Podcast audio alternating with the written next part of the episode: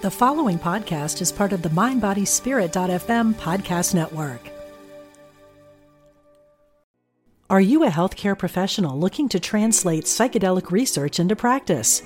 Then register for Psychedelic Harm Reduction and Integration, a professional training offered by psychologist Elizabeth Nielsen and Ingmar Gorman at the Omega Institute in Rhinebeck, New York, May 24th through 26.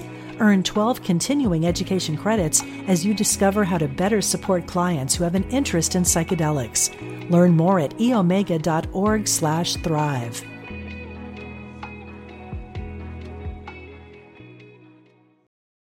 Families have a lot going on. Let OLLY help manage the mental load with new cognitive help supplements for everyone four and up, like delicious OLLY Focus Pops or OLLY Mellow Pops for kids. And for parents, try three new Brainy Chews to help you focus, chill out, or get energized. Find these cognitive health buddies for the whole fam at olly.com. That's O L L Y.com. These statements have not been evaluated by the Food and Drug Administration. This product is not intended to diagnose, treat, cure, or prevent any disease. Healthy living intuitively with Dr. Mona Lisa is for educational purposes only and is not intended to provide a physician patient relationship, give diagnoses, prescribe treatment, or do psychotherapy. Please contact your healthcare provider to obtain treatment. This podcast is produced with caller interaction. Follow Dr. Mona Lisa on Facebook and Instagram to be a part of the next podcast taping. Discover your body's natural ability to heal. Welcome to Healthy Living Intuitively with Dr. Mona Lisa. This is Healthy Living Intuitively with Dr. Mona Lisa podcast on Mind, Body, Spirit.fm podcast network. My name is Dr. Mona Lisa. Do you go into an emotional spiral during health and relationship setbacks? Is it hard for you to get back up? Unspiral? In a world that seems turned upside down, it seems to be harder and harder for us to feel an uplifting sense of gratitude or even how to move forward with a better mood. If this is you, today's show is for you because we're going to learn how to have gratitude during the times of, well, the good times, the thrill of victory, but also during those moments of agony and defeat. And you're saying, how in the hell are we going to do that? We're taking your calls during the show for a mini reading, question or comment, 207 846 6475, 207 846 6475. Shy, want a private reading instead? Email me at www.drmonalisa.com or call 207 846 6475 during non Zoom podcast hours. And subscribe to Healthy Living Intuitively with Dr. Mona Lisa podcast on Apple, Google, Spotify, or wherever you get your podcasts. Remember, this podcast is educational only, not intended to provide a physician patient relationship give diagnoses, prescribe treatment, or do psychotherapy. If this is an emergency, health wise or emotional wise, put down the podcast, zip away from the Zoom, go directly to the emergency room. So, we all know it can be very easy to be grateful during thrilling times we all see someone win the lottery. They don't say, damn it, I won. They're going zip yippee. They have the commercials. And you don't say, it's very hard to see someone who's grateful when they have a car accident or there's a death or something. How we do know in science that gratitude or trying to see something in its most optimistic light can actually support our immune system system for health and healing, support pain, and support our mood. But how do we do that? And what does that have to do with faith? Uh, this is not proselytizing. This is science and medicine, but it's also difficult to do. recently on the Today Show, they had Maria Menounos on. And as you might remember, Maria Menounos is a um, journalist, been on a lot of networks. And she had a really um, crisis situation. She was found to have a brain tumor and it was excised, excised, and this was awful. And pretty much when we hear about a catastrophe, we, you know, the brain tumor is the thing. Um, but then she bounced back with gratitude and she had a lot of faith and she was on the morning shows and they said you know how can you have such gratitude when you're in the midst of this tragedy? And she says i have a lot of faith.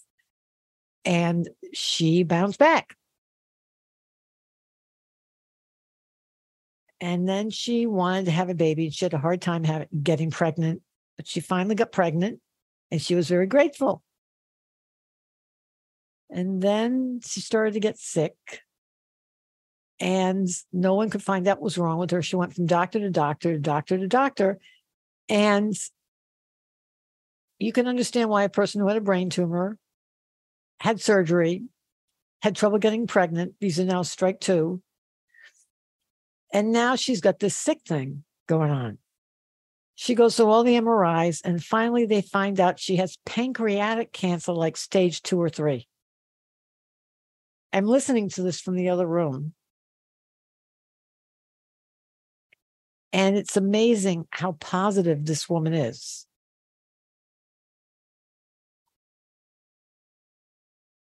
You wonder, she says, I just have such gratitude for what I have. We hear about these types of people. It's very hard to have this type of gratitude in the midst of difficulty. A trial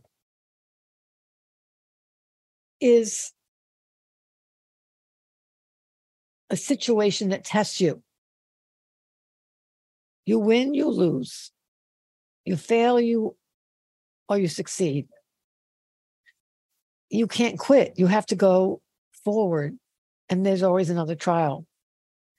I remember when I started medical school, the first week there was a quiz.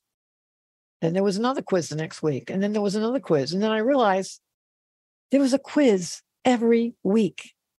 And then I added up how many weeks there were. And I realized that for the next, I don't know how many gazillion years, I would be living from one quiz to the other, a sense of doom and failure, one after the other after the other. And a lot of them I had trouble passing.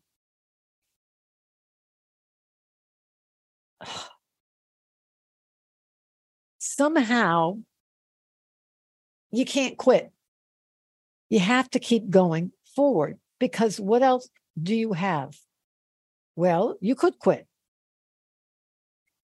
Then you quit trying, or you'll try easier things. In the mornings, I take reading class classes because I have trouble reading, which explains all that failing of those quizzes in medical school. And but it's a long story. But anyway, so I take these reading classes and they give you these tones because they try to spe- speed up the processing of hearing tones in your brain.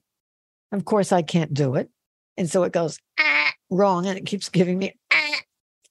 And when it does it at a certain speed, in a trial.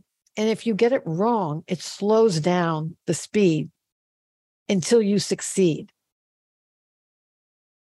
And then you have to keep going naturally until you fail again. You're like, oh, I don't know. And it goes, er, er, er. the thing is, that's the cool thing about it. I realized today while I was thinking about this show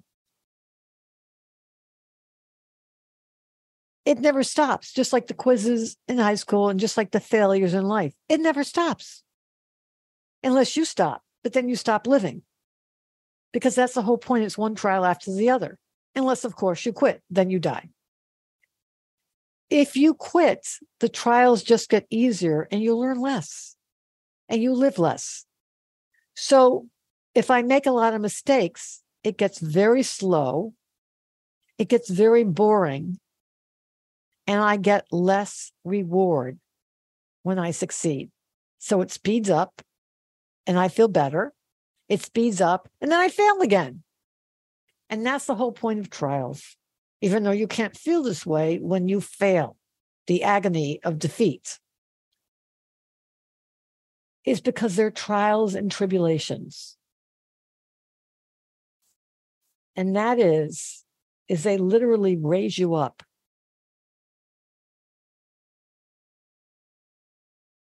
After a series of failures and successes.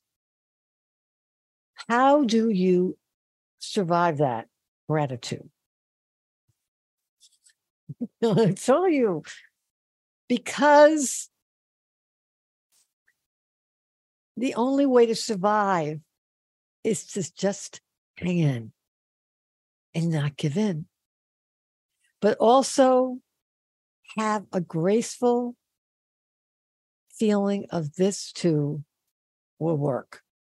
Now you're like, no, it won't. No, it won't. No, it won't. Well, where you are, you won't know how it works.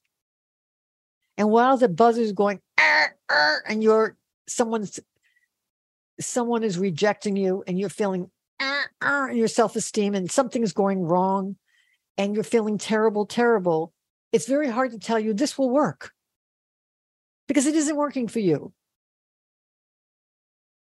But the key is slowly inside of you as you're failing that trial. It's working on your nerves and your body and rewiring you toward steps toward success. I'm not saying for you to like it. I'm not saying that you should be happily grateful. I'm saying somehow it takes faith to say, somehow this is working as you grit your teeth and move forward. Because there is nothing else to do to continue. To continue.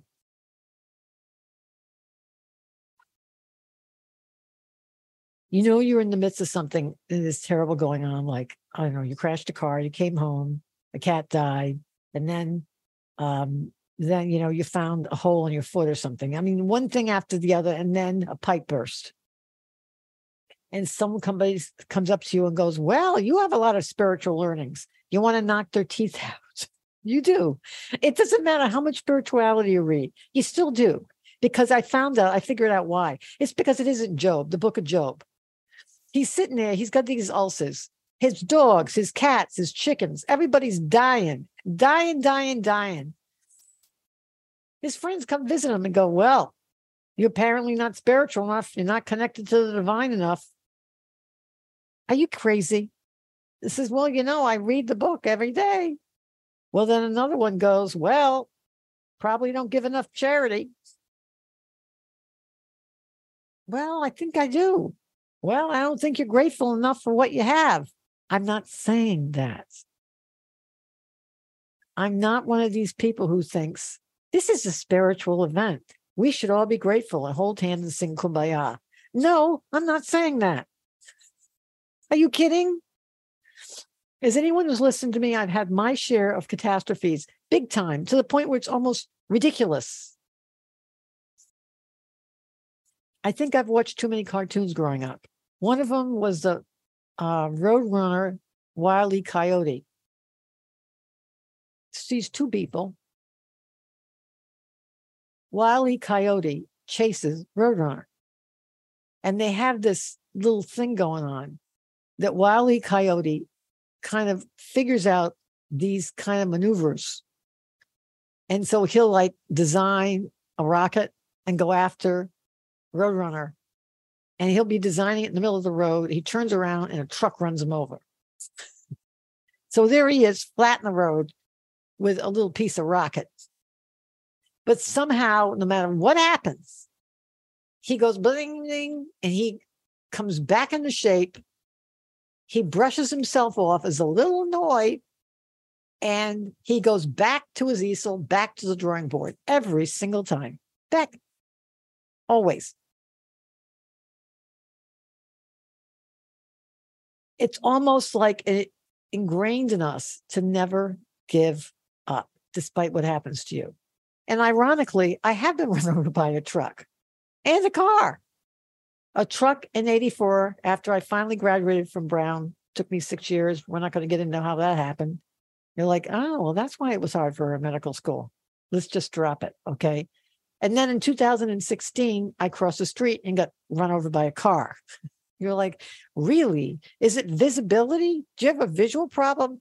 Well, it's a long story. But anyway, after I landed on the ground, after I bounce on the hood, I get up and I walk away like wild E coyote. And um, I eat breakfast with Caroline Myss. And Carolyn goes, Are you okay?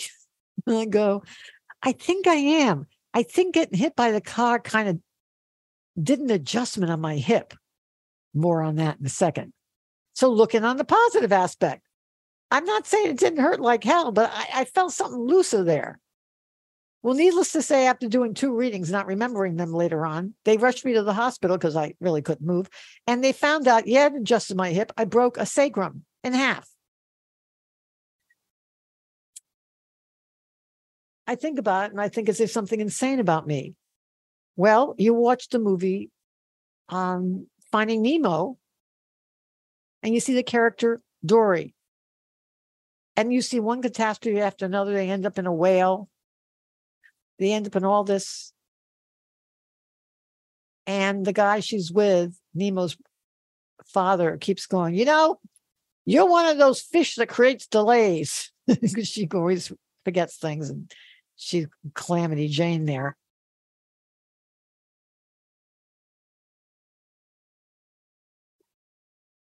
However, they get stuck in a whale and eventually he says i don't know what to do and she says let go. And he said how do you know that? And she said i don't. They let go the whale sneezes and they go out the blowhole. They go out the blowhole.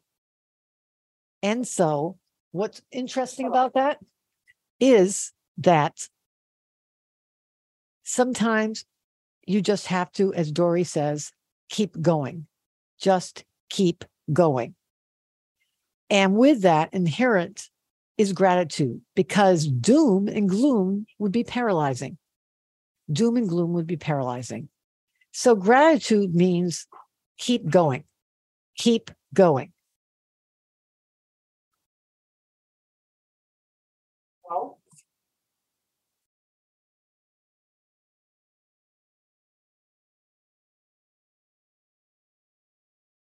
And for the moment suspend belief that this too shall pass and somehow something will be better.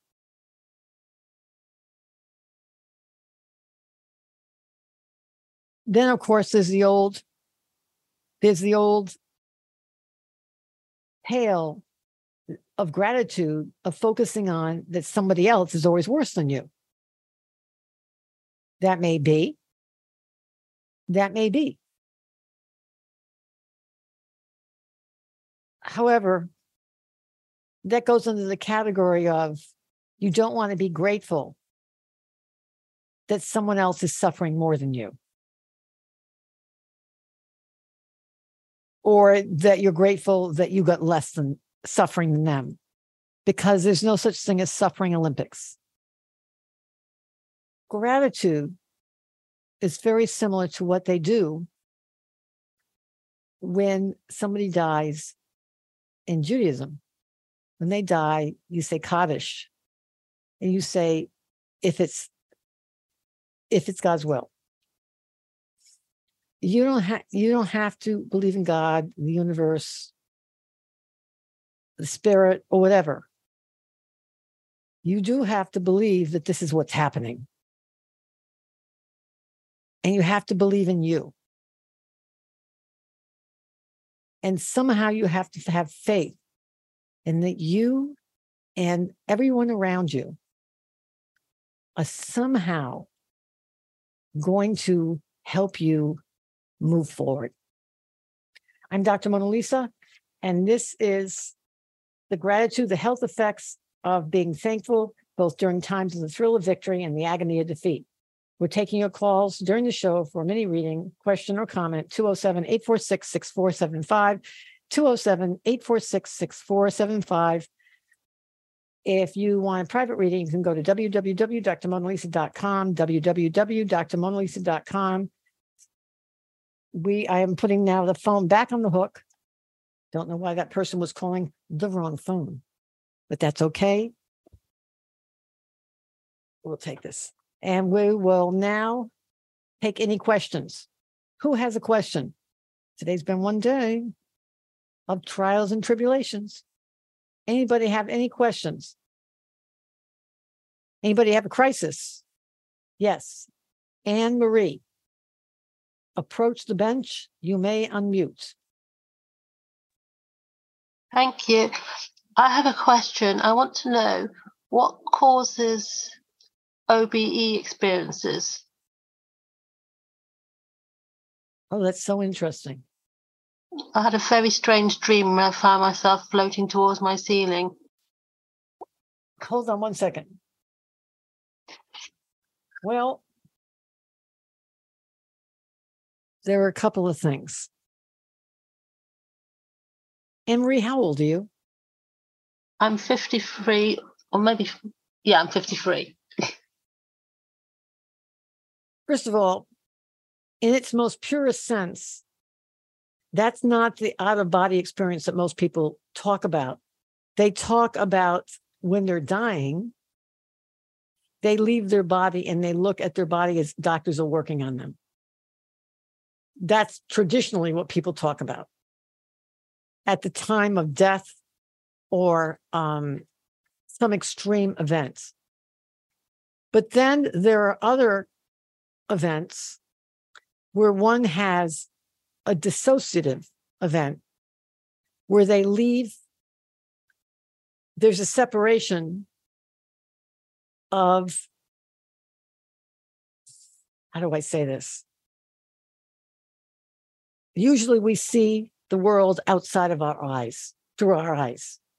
But somehow in a dissociative event, you have an experience of sensing the world outside of your body, not from your eyes outward. Do you understand what I'm saying, Marie? I'll try to. I'm listening. Okay. The reason why I say that is that temporal lobe, the area for mysticism, vision, hearing, body sense, and taste all go down there. And create memory. If a person has a unique form of wiring in the temporal lobe, whether it's brain injury, trauma, epilepsy, some unique wiring, they get a different kind of experience of perception in the world. So, some people might have um, dissociative events if they have a form of epilepsy in their temporal lobe. They um, they also may have spiritual experiences. They may write a lot. But usually they don't have a sudden on they don't usually all of a sudden out of the blue alone have an out of body there are other things that go on in their life in their body in their health that go along with this the other people who have out of body experiences what happens is they're in an event where there is changes in blood glucose and um, chemicals in their body from the trauma of an accident or surgery. And then it creates changes in the um, the watershed, the areas of blood supply around the limbic system. And as a result, vision, hearing, body sense, or whatever, they say that that changes one's perception of self. On the other hand, people say if you're getting ready to go to the other side, die, you leave your body and you get to see your body en route to the other world. That's in the setting of having an accident or surgery. But this is not happening to you. This is a pure event that has not to do with an accident. So there's something different about your brain. Do you understand? Okay. And when I look at you, usually it's people who are very intuitive, porous, emotional, and perhaps have had a history of trauma. Some people who have a history of PTSD, post traumatic stress disorder, their body creates this kind of mechanism through which they can leave the scene of the accident, the trauma, and see the situation outside of themselves. That is a compensatory strategy that changes their brain. And on some level, though it's um, agony to have gone through the trauma, the positive side, the thrill, the victory, the gratitude is that we're left with sometimes mystical intuitive ability as long as leaving our body doesn't stand in the way of relationships working and functionality in the world. Are you following me? Mm-hmm. So some people have dissociative events after they've had sexual abuse, incest, or some kind of trauma. It's rewired their brain to leave the, sen- the scene of the trauma per se, but that's left them with a unique stretchiness in that area. And when I look at you, I see a situation in a family with someone who's cold, distant, critical, definitely not the most nicest person. And in that group, I see you're trying to have a relationship with someone and a third person interferes. And somehow you become porous, sensitive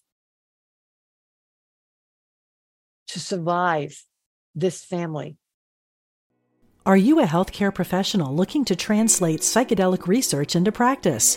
Then register for Psychedelic Harm Reduction and Integration, a professional training offered by psychologist Elizabeth Nielsen and Ingmar Gorman at the Omega Institute in Rhinebeck, New York, May 24 through 26. Earn 12 continuing education credits as you discover how to better support clients who have an interest in psychedelics.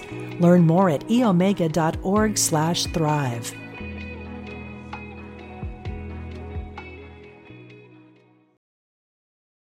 What was the family like when you were growing up? It was difficult. I love the way you say difficult. Because you're from Brit um, England, right? Yes. UK accent. So when people say difficult, I say, "Oh my God, it was it was terrible," because you're British. It's tidy. Can you okay? Can you ramp it up a little bit and tell me how difficult it was? What was the most difficult thing?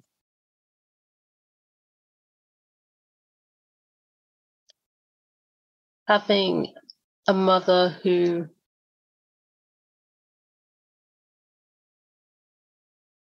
I don't know what was wrong with her, but she she had a she had issues.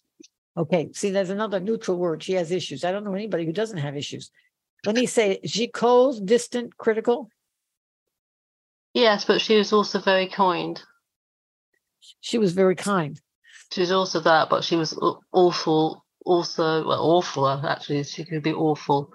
She was like two people. Okay, okay so get okay. That's kind of nerve wracking. That's where the intuition comes around. So if there are two people, you have to intuit when, um, what is it, Jekyll and Hyde? I don't know who is the worst. I guess it's Jekyll because that doesn't sound that great. So when you have to intuit when Jekyll is about to rear their head, so you can go poof and leave. So she had an unstable personality, yes. right? What was the worst thing she did when she was um, in the Jekyll phase?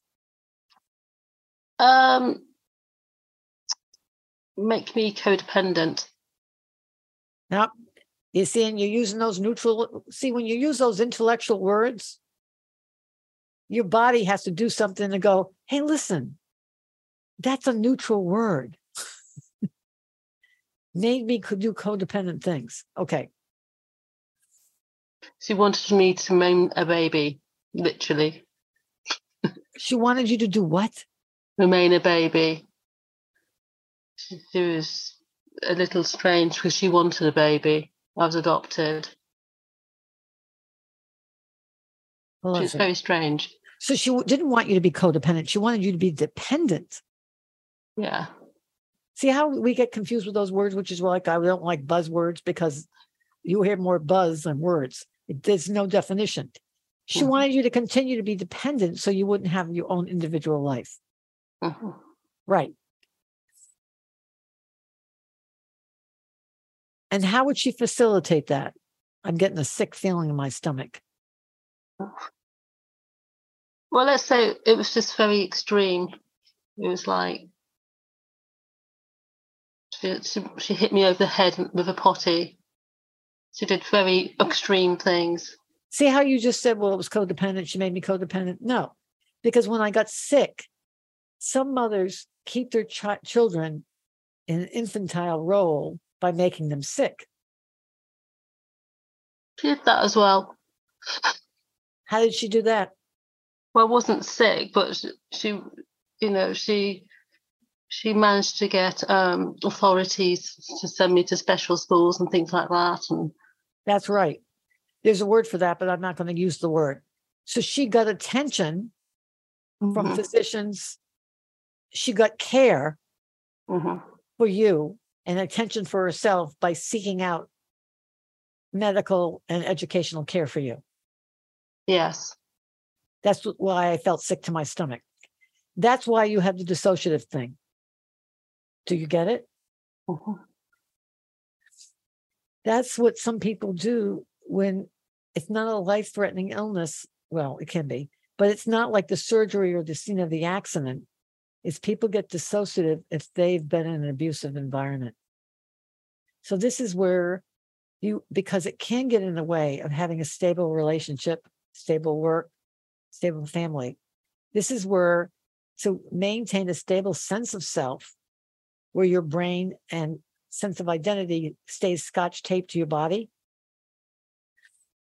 You do something that helps you maintain the connection between right brain, emotional mind, left brain, mental mind, and your body. It's called dialectical behavioral therapy. Di meaning two things at once. I like it because number one, I've taken it and I've taught it. And dialectic is the sense of gratitude that one can find something positive when wonderful is wonderful is going on, but also find something positive to help them survive difficulty. And that's a very mindful concept. Are you following me? Mhm.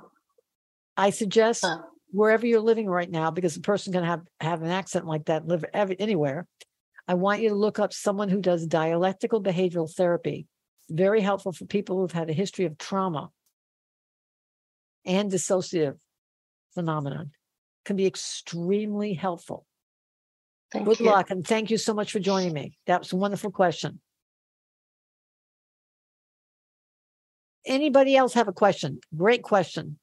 Because that's an example of someone who's left with a sensitivity of tragedy and trauma in their life, but um and some scars, obviously some trauma, but then left with some gifts. And to survive, we have to be able to tolerate the moment. To- tolerate the moment is part of gratitude. It's very, it's not an easy thing, but it, it's a way of being mindful and tolerating the moment. In mindfulness, there's something called willful and willing. Willful is struggling and not accepting what is, trying to change it, change it, change it. This is not right. This is not right. I'm going to change it. And willing means accepting what is. On the other hand, accepting everything the way it is isn't helpful either because you may not fight for yourself if you're in a situation where really require fighting or um, fight for someone you love. However, any extreme, either always being tolerant or always trying to change something, either extreme is not helpful. So we need a balance of willingness to accept what is, gratitude, and willfulness to fight what is, but do them simultaneous. And that's dialectic. That's why you might tolerate something and ha- be grateful. Oh, so hard to say because it's pejorative. This somehow is going to work for me. I don't know how it is. It doesn't feel right. I just got run over by a car, but somehow this will work. If anything, it will be a great story to tell on a podcast. However, I don't know. It will make me a more resilient person. I don't know. I do know that I taught, I teach a seven day class in medical intuition every year. It's a summer camp, it's a certificate training program. You learn your unique brain wiring for medical intuition. And um, part of it is understanding your unique brain and body, and that the information you get isn't just from you, it's from all that is being connected to all there is. But you can't think it's all about you, that you're all powerful. So I had this student once who called me after the show, after the class, and said, I do what you do. And I said, fine. Everybody does to some degree some form of intuition. And he said, um, I'm changing the gender or the sex or whatever you want to call it to protect their identity. So he said, um, by the way, when you got run over by the truck in 84, I intuitively know that could have been prevented. I went, really? Now, granted, I went for a run. I looked to the left and right and saw no truck. And then I got run over, thrown 86 feet. Four fractures in my pelvis, several broken ribs, a collapsed lung, and a shattered scalp. So I can understand personally, because I was on the tarmac, tarmac, on the tar, whatever. Tarmac is that an airport? I can understand I was on the pavement and getting screamed at by a cop, pedestrian hit vehicle, $75 ticket I received. It's very painful. 10 days later, I walked. However, the resilience it gave me, though a brain injury, the resilience it gave me was unbelievable. Six months later, or so, was it? That was in June. I went back to work in October. So it was like September. I ran a 10K and I won it. Actually, I actually came in second in six and a half, five and a half minute miles, five and a half minute miles. Um, only because I kept running faster and faster because it hurt. I can't take credit for that. But the point is, I felt so much better about myself because I was able to accomplish that. You go from the reason why I, the title of this show, Gratitude, the health effects of being thankful, both during times of the thrill of victory and the agony of defeat. After something awful happens, like getting run over by a truck, getting diagnosed by cancer, um, menuno, the brain tumor, but then healing, thrill of victory after the agony of defeat, a defeat again, not being able to get pregnant, then thrill of victory. She gets pregnant, and then the agony of defeat again of getting pancreatic cancer and then surviving, thrill of victory again. There's something about victory, defeat, victory, defeat, victory, defeat that builds resilience in. It's just hard in the middle of the defeat part. If you can manage to stop that moment and go, We've been here before. I remember being on this pavement.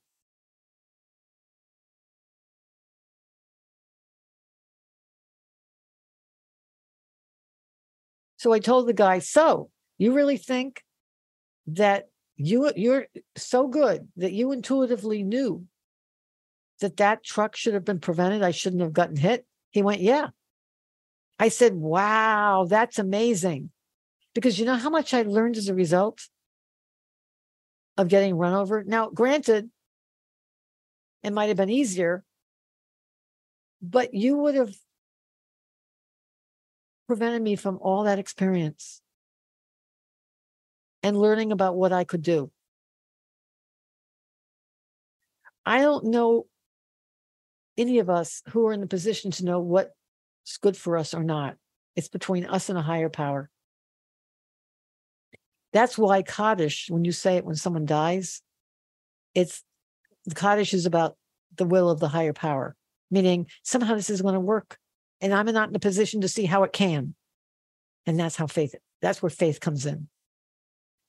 Gratitude is really about faith. Somehow I'm grateful that somewhere, somewhere, somebody knows how this is going to work, but I certainly do. But I'm grateful that somehow between me and whoever else is out there, we're going to work at this through and move forward. That's what gratitude's all about.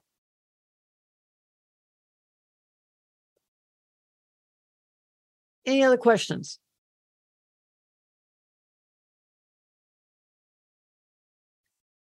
The other day I was on the phone returning a call for a reading. I'll take this one. Laura, I'm Dr. Mona Lisa. How can I be of help? I unmuted you. Unmute yourself. How can I be of help? Um, I'm 80 and becoming very fe- fearful of aging. Good.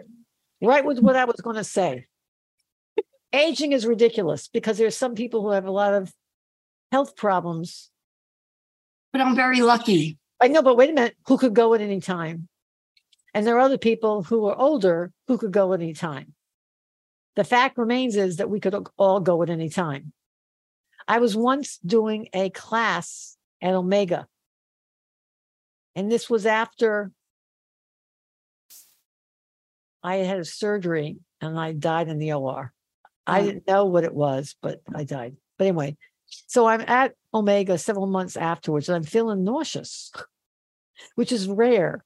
And I don't want to eat, which is rare because everybody in my family, well, are as wide as they are tall. So I'm sitting there on stage and the tile of the, the panel, it's on a Saturday night, no less, was how to grow old, grateful, graceful. You know what I mean? That kind of thing. So it was me and two older women who journal. now I'm wearing shorts and flip flops, and they are looking serene. You know the type. So as they wax philosophically about journaling and spirituality, I feel like I'm going to throw up. And I'm sitting next to them and I'm thinking, let's get this dog and pony show on the road. So the last, because I got to get out of here because I feel that I'm going to throw up on the stage. So the last question comes to me, and the moderator goes, who's very sweet and very kind. And unfortunately, she got me as her last question. She says, As we all grow old, what tips do you have to help a person handle the anxiety and the uncertainty? I said, Great question. And I spoke quickly because you understand I was racing, throwing up. I said, You ever see that movie, Gilbert Grape? And they all looked at me with horror. Johnny Depp, he plays a, cl- a client who is uh, cognitively challenged. And he would rock because people who are cognitively challenged rock because they're releasing GABA, which is anti anxiety. But anyway, he's rocking. And he would always run away, climb up this water tower somewhere. And he would scream, My mother said I could go anytime, go anytime, go anytime, because he wasn't supposed to live very long.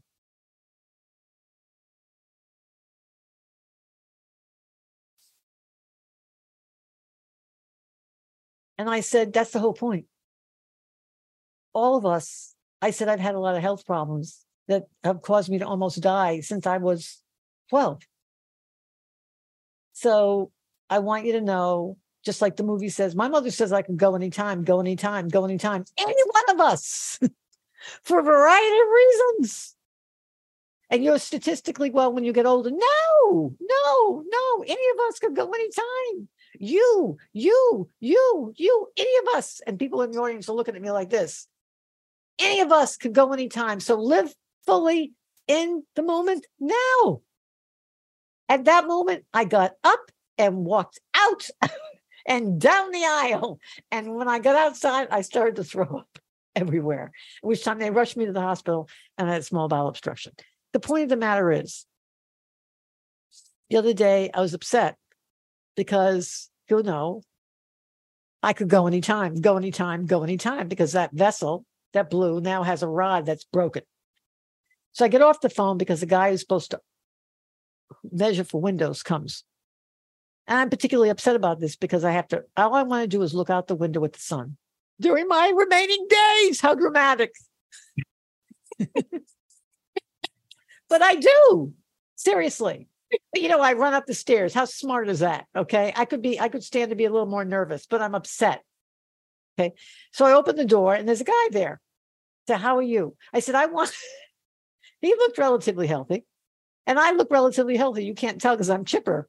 That I can go anytime, go anytime, go anytime, because I've been doing that since I was 12. So I look at the guy and I go, listen, this is a story. Don't charge me a lot of money because I won't be using these windows for very long. And he looks at me because, you know, no, nothing breaks up the anxiety by using irreverent humor. I said, I want this whole walls to be windows, but I won't be using them for very long because I could die any moment.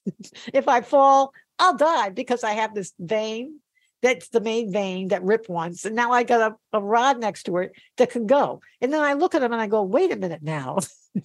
Completely disinhibited, which really makes a good medical intuitive. I look at him and I go, your neck, that which is completely fused to me now. I look at him and he's got, I have one scar, as you can see. He's got two. So, like in poker, he sees me and he raises me. I went, story with your neck? Did you have bilateral carotid? Do you have bilateral carotid replacements? He said, Yes. I said, Huh. I did research on that in 1982 on baboons. I said, Are you on aspirin? I said, Because that's what I did. He said, No, I, I can't take aspirin. It made me die. I had to be resuscitated. I said, You don't tell. I said, Aspirin. He said, I'm on a blood thinner. I said, So am I. That's the whole problem is because his vein blew. He said, My vein blew too. And he opens up his shirts and he shows me the scar. And he goes, Yeah, that's the other time. I, he said, I've died three times. I went, Three. So he's he's got, got one scar, he's got two. Okay. He's blown three veins, not one. Okay. And he's already gone through one blood thinner and he's been on three he goes, yeah, that was the time they put the uh, the filter in, and you know, blah blah blah. I look at him and I go, "You've died three times." God. And he goes, "Yeah." So this is what. It's not that I'm grateful that he died more. Oh, it's that that's what always happens. I look at him, and he's working, and I'm working. And I go, "Son of a gun." I said, "And you're still working?" He said, "Yeah." What am I supposed to do? And I was grateful. And I said, so he, he measured my windows and he laughed at me. And I said, well, this is what I was thinking. I was thinking an Andersen 400 series. He went, ma'am. I said, I was thinking of a casement. Then I went, well, that's a double hung. So we can't have double hung. That's a bit much. He goes, that would be a lot. I said, then we were going to put a picture window. Then we'd have a picture, a double hung, and two casement. I said, that's like a festival for different types of windows. He said, that would be a mess. I said, so let's just get rid of all of them and just put a bunch of casements.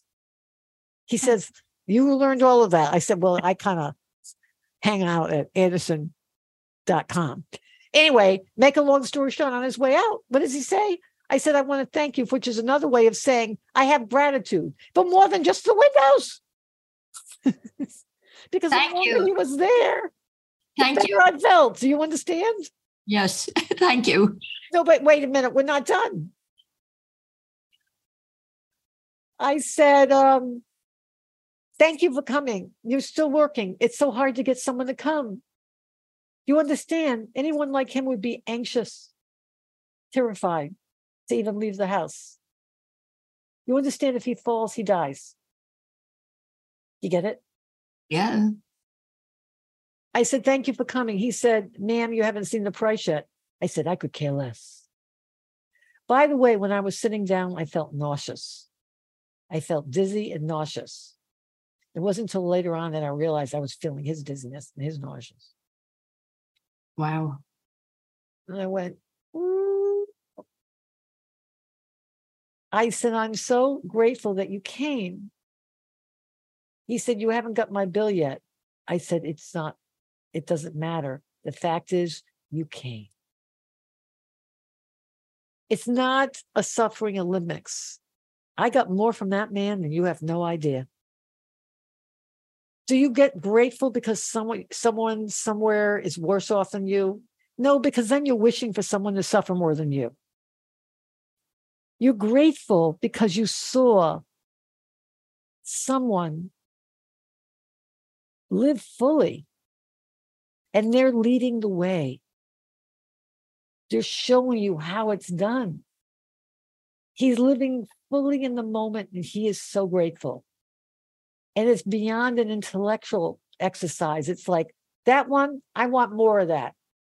It's like that movie where Harry met Sally, where she's in the diner. And he said, You you haven't had great sex. And she said, I have. And she said, No, you haven't. So she starts moaning at the table, oh, oh, and banging at the table. And the lady at another table goes over and says, I'll have what she's having. Yeah. yeah. I wanted what he was having. I wanted the gratitude. People would say, Mona Lisa, you talk a lot about your health. Well, medical intuitives tend to have a lot of health catastrophes. The thing is, it's very instructive because I don't exactly, I mean, I have my moments, believe me, but you know, it's like Wiley. Coyote. I kind of get up after the trucks run me over, and then I go back to the drawing board and figure out, okay, now how am I going to make this work? And you can learn from that and say, I want some of that. Absolutely, I do. Sans the truck. But everybody here has their own truck. I know this because you call me on the phone. I hope I have been of some help. You people are wonderful. I couldn't believe all the scars that guy had. It was stunning. Thank you. Thank you. I hope I hope you didn't think I was yelling at you because I wasn't meaning to. It was surreal. Thank you.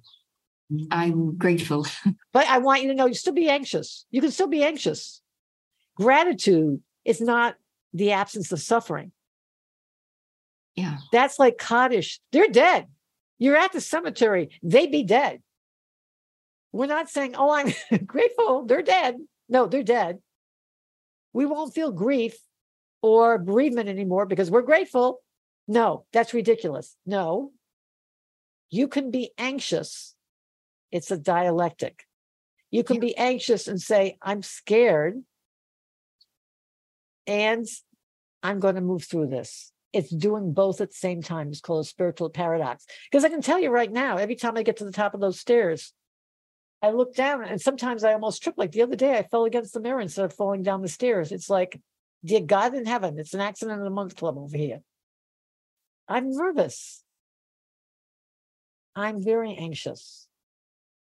However, what's one to do? One must press on. Because if you stop, you're still going to be nervous. Do you get it? Absolutely. Thank you. So you might as well have fun and be nervous too. Yeah. Thank you very much. Good I luck. I want to thank, thank you. you for welcoming me to your day. You people are brilliant.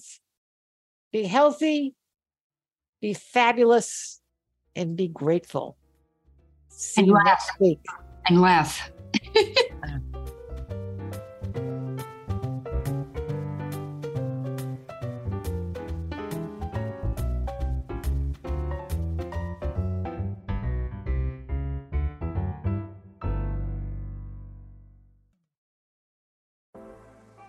Life is hard, and sometimes you need a little help and guidance. I'm Laura West, host of a Guided Life podcast, and I believe that help is all around us. We just have to ask for it. The universe has a way of guiding us forward with the help of our past loved ones, angels, spirit guides, and ascended masters. On the podcast, I love to explore these ideas with incredible guests and let people know that they are never alone. Make sure you subscribe and follow so you can join me on this journey. Part of the MindBodySpirit.fm network and wherever you get your podcasts.